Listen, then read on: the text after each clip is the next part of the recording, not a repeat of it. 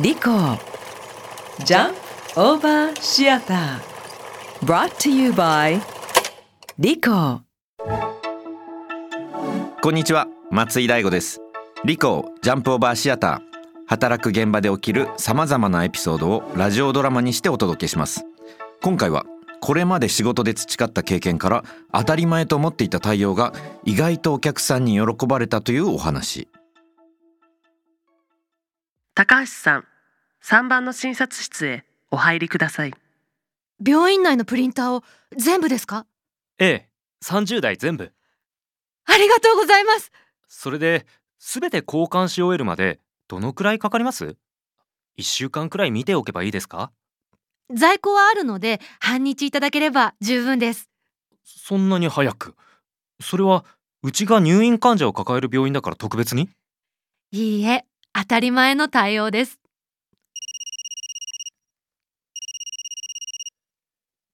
当たり前じゃねえよ。何大口叩いてんだよ。この間も同じくらいの台数半日で終えたでしょ。今回もあの時の要領でお願い。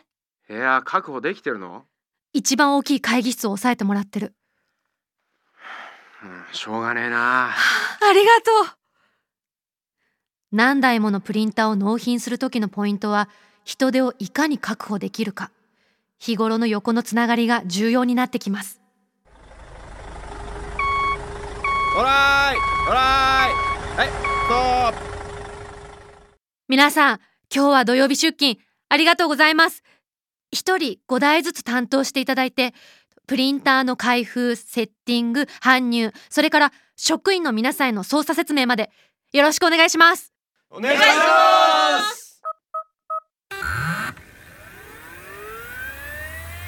すいません。動作確認のため何か適当にプリントアウトしていただけますか？プリントボタン押しました。反応しないですね。ちょっとパソコンの画面見てもいいですか？どうぞ。これまだドライバーが入ってないですね。ドライバーならありますよプラスマイナスのドライバーじゃなくてですね。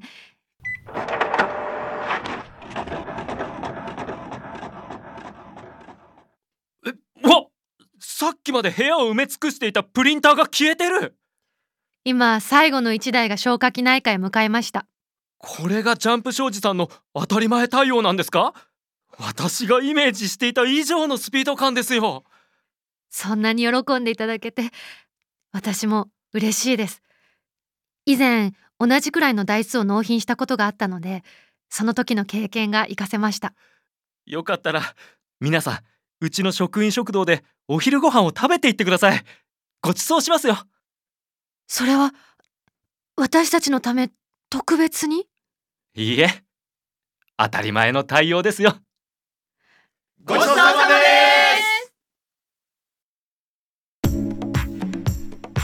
す！リコジャンプオーバーシアター第18話当たり前対応出演元刈谷結香元織最強聡メラ正弘日高ボブミ原案ラジオネームダンジさん脚本北村健二演出松井大吾でお送りしました。皆様の働く現場で起きるさまざまなエピソードをラジオドラマにするのでお気軽に送ってください。お仕事エピソードはリコジャンプオーバーのホームページにあるメッセージトゥースタジオからどうぞ。リコジャンプオーバーシアター。次回もお楽しみに。